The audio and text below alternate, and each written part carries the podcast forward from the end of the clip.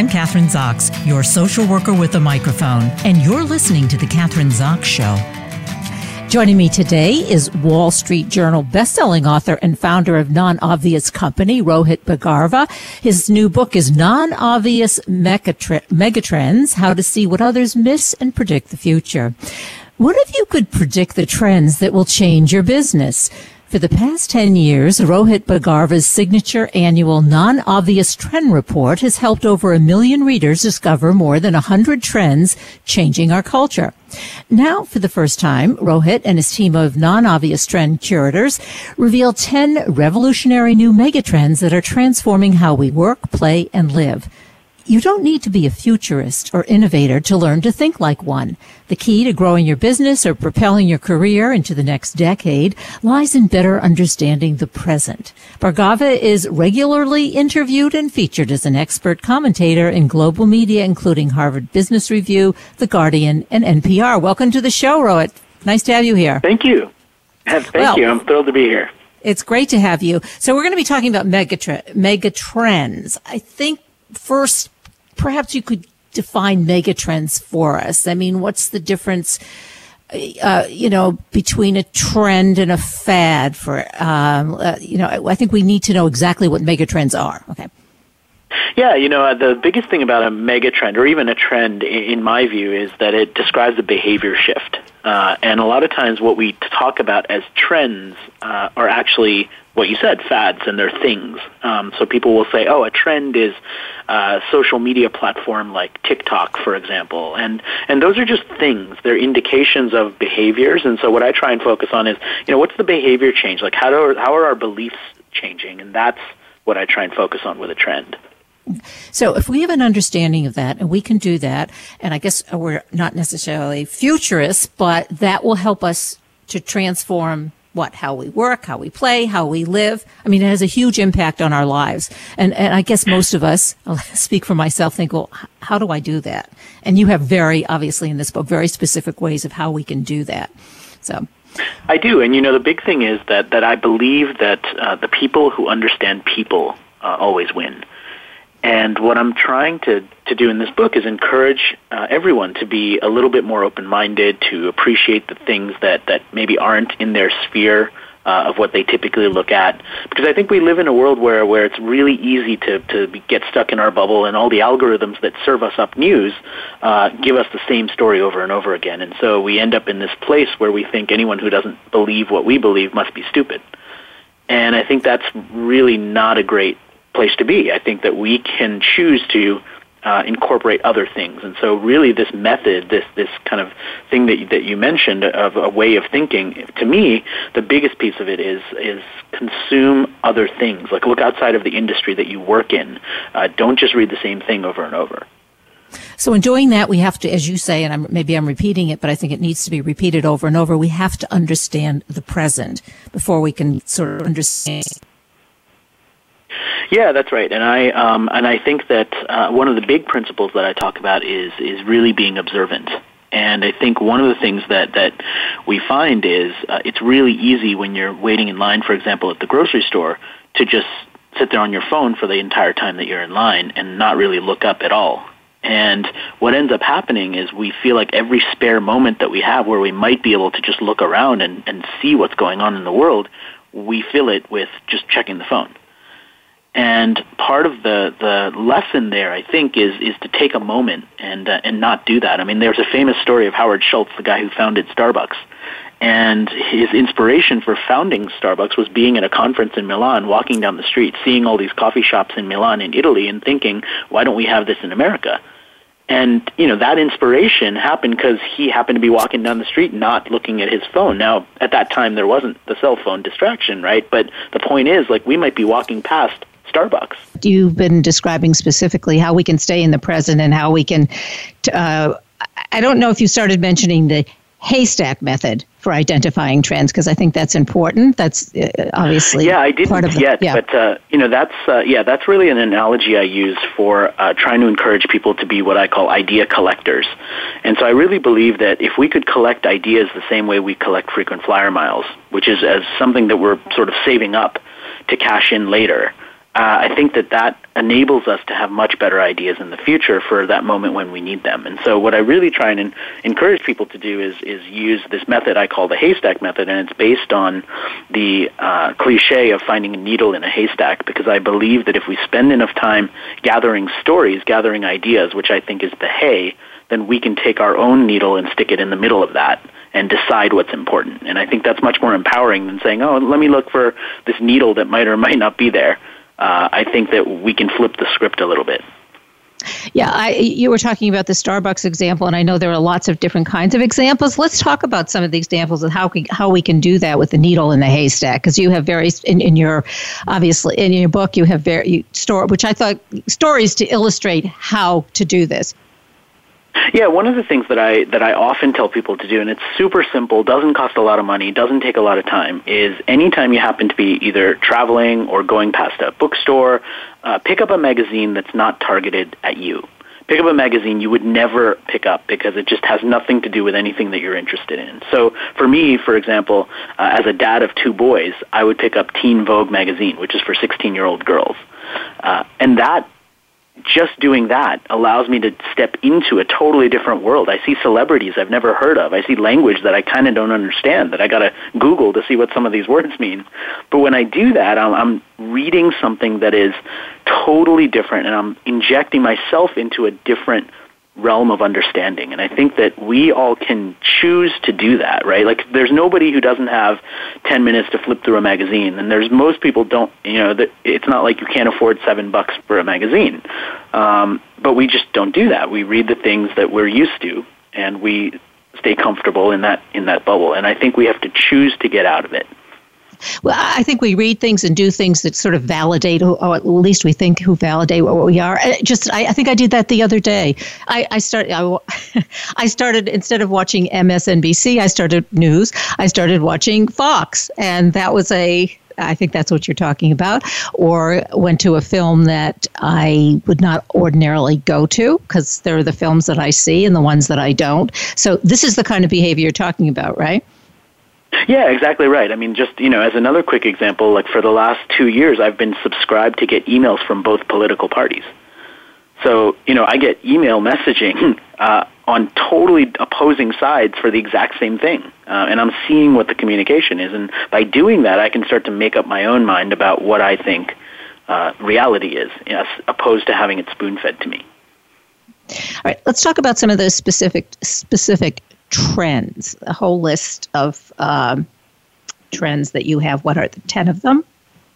Yes, there are. Yeah, yeah. So you know, one of them that I that I think has been really interesting and popular is a trend I called amplified identity.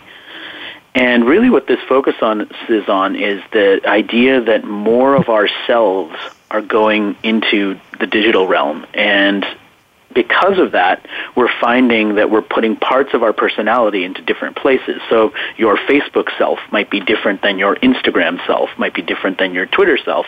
And now you've got all of these curated identities for yourself and, and you're putting them out there. And, and on a human level, like we all seek validation, we all want connection. Like these are human elements, right, that we all want. And now we have these digital tools with the, the dopamine attached to them to say, oh, we got these instant likes and we have this gratification. And on one level, it's great because we can feel connected and be connected to people who don't live close to where we live. Um, but on the flip side, uh, it can start to disconnect us from the people who are close to us because we choose to have those interactions instead. And so none of these trends, what I find when I do all this research and when I do all these interviews, none of these trends are inherently good or bad. Uh, what it does, though, is by being aware of it, you can start to find your own balance. To say, look, I can be over here, I can be online, but I can also find balance to be human in the real world. One of the things you say, and you repeat in the book, and I've seen you uh, lecture as well, but you say, um, Isaac Asimov, I think, said this actually, but and you're quoting him I'm not a speed reader, I'm a speed understander.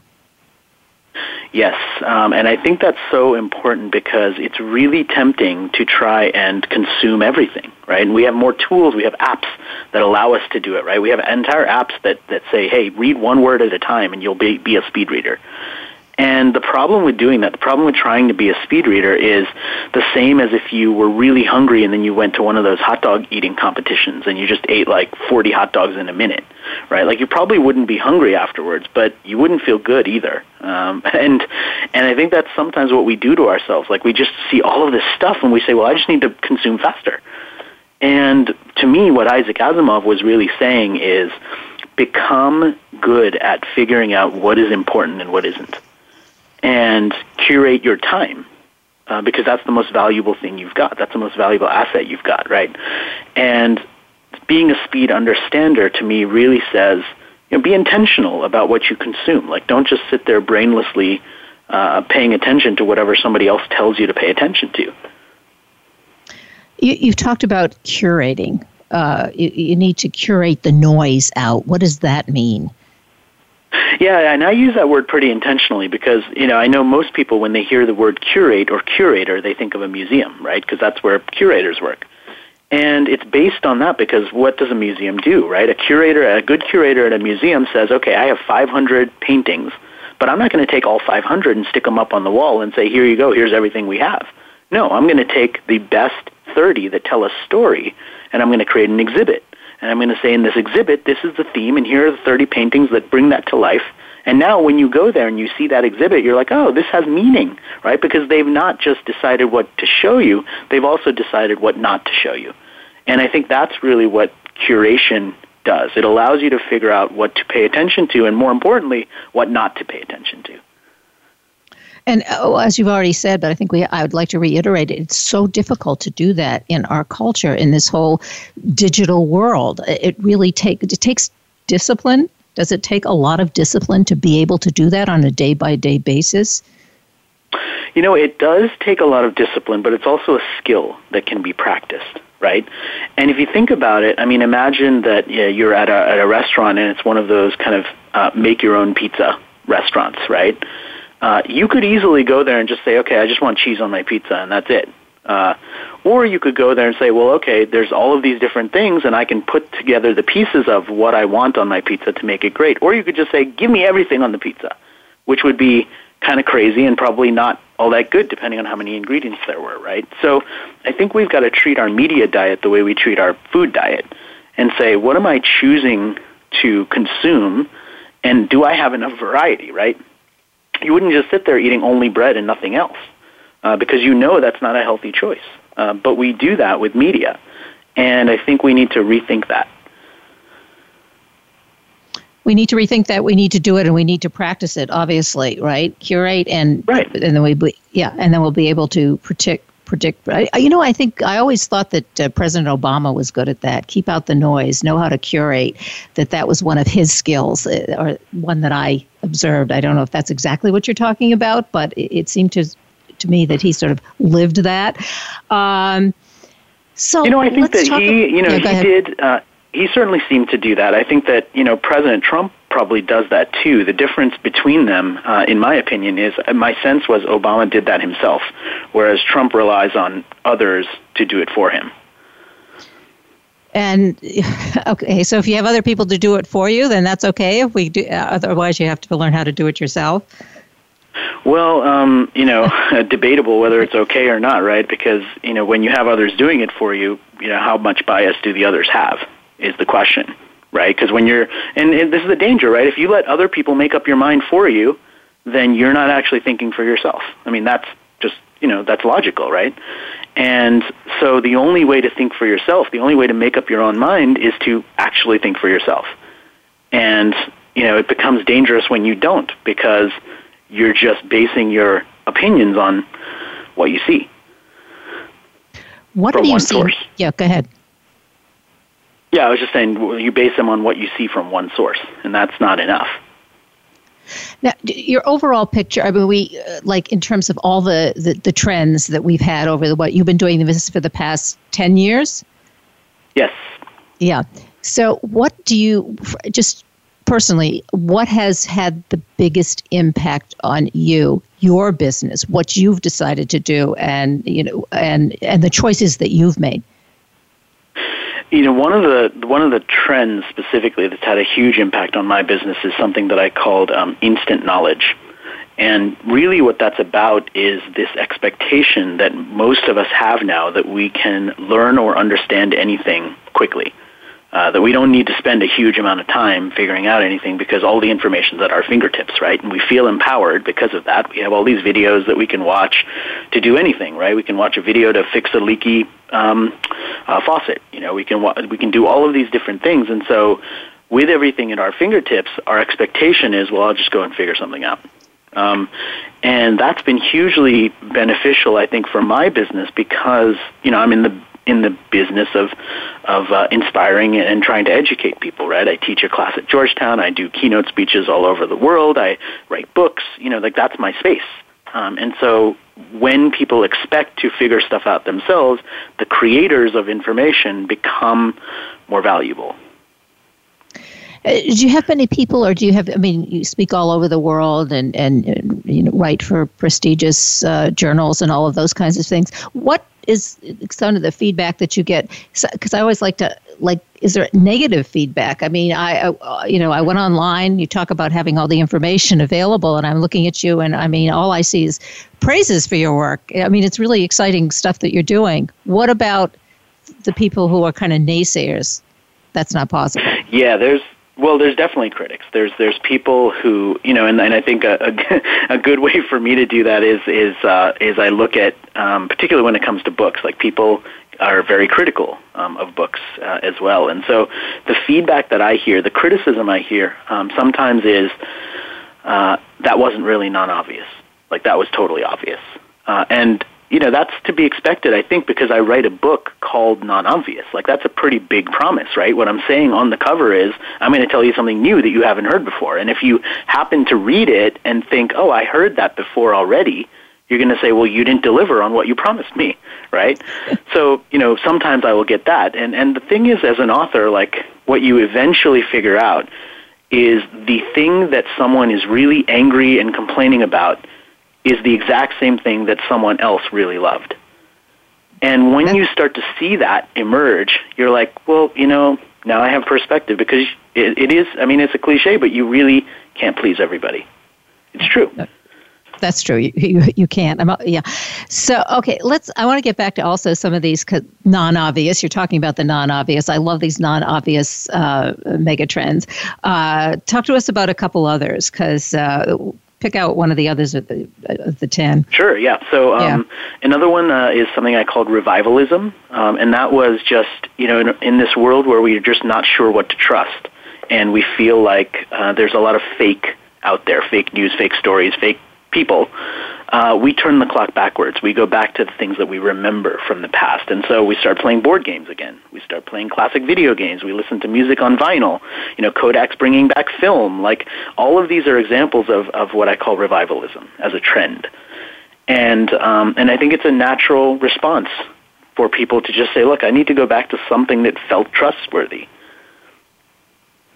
Uh, interesting. That I, I, see that too. I so what what is the what do you think the what is the impact of that? I mean, go is is it well, going backwards I mean, or it's in a know, different context now? Yeah. Well, I think people. Um, I mean, it's an it's perhaps an appreciation for the retro. Uh, and so, you know, people are going back to analog in some cases, right? They're putting the phone away and they're saying, look, I want this experience that's more human. I want to actually reconnect with people and with the things that I used to do uh, in the past and with a simpler world. Uh, and I think that that is kind of happening on a generational level too. Like you're seeing children even like, you know, and, and kids going back to some of these things that are, it's so funny because some of these things are from a time that they don't even remember in their life, right? Like it never was like that. Uh, but now they're going back because they've seen some of those things and they're saying, look, I want to go back to that. I think one of the books, one of the things in your book I thought that was interesting. There's a, a manufacturer of iPhones uh, that who has an iPhone now. It kind of goes back a little bit in terms of like people don't want to be always distracted with their iPhone, so the, the, the iPhones that they manufacture don't have Wi-Fi, for instance, just very simple. Yeah, they're um, they they call them uh, dumb phones, for example. Uh, they're not iPhones. Actually. it's not a good they're, name, they're, you know, but well, maybe yeah. it is.